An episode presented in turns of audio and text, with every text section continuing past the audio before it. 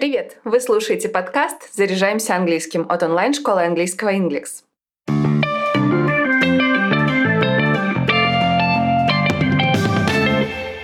Сегодня учим сленговые выражения, которые используют носители языка в разговоре об отношениях, романтических отношениях. Подборку этой лексики подготовила наш методист Настя Пожидаева и щедро поделилась с нами.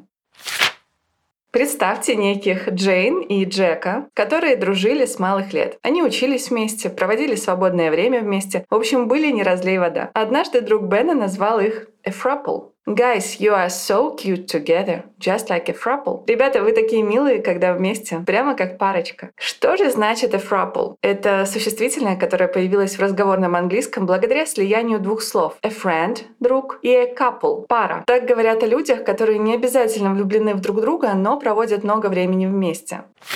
Дружба между Джеком и Джейн переросла в романтические отношения. Однажды Джек признался в своих чувствах. «Джейн, even since we met, you've been living rent-free in my head», — сказал он. Что же он сказал? «Джейн, с тех пор, как мы познакомились, я постоянно о тебе думаю». Английское выражение «to live rent-free inside someone's head» используется по отношению к человеку, о котором вы всегда думаете. Но надо сказать не только по отношению к человеку. Постоянно думать можно о какой-то вдохновляющей идее, например, или месту, о котором вам приятно вспоминать.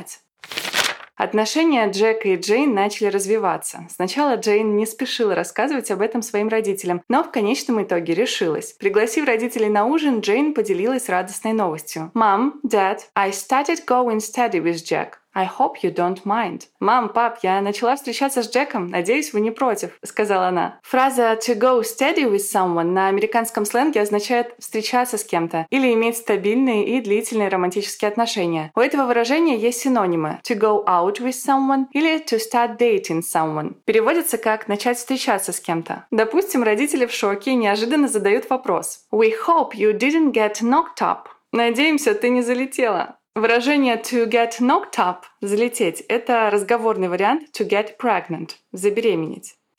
Дальше родители продолжают задавать Джейн вопросы о ее отношениях. Jane, have you checked uh, Jack's social media? What if he is roasting you? Джейн, ты проверяла соцсети Джека? А что, если он встречается с тобой и знакомится с кем-то еще? Roasting используется для описания ситуации, когда ваш партнер встречается с вами, но при этом продолжает знакомиться с другими людьми в социальных сетях. Слово roasting появилось благодаря ситкому Friends и имени героя Росса Геллера, который во время короткого перерыва в отношениях с Рэйчел Грин переспал с другой девушкой.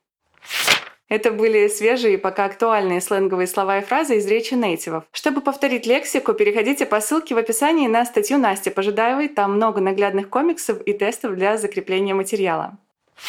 Приглашаю вас на бесплатный вебинар о том, как эффективно учить слова и грамматику на уровне Intermediate. Его проведет методист онлайн-школы Inglix Екатерина Давиденко. Она расскажет, какие темы нужно знать на среднем уровне и в какой последовательности их осваивать, как выявить слабые места и подтянуть грамматику с лексикой, а еще поделится эффективными техниками изучения языка, благодаря которым вы быстрее увидите прогресс. Вебинар пройдет 2 октября в 19.00 по московскому времени. Ссылку на регистрацию оставлю в описании к выпуску.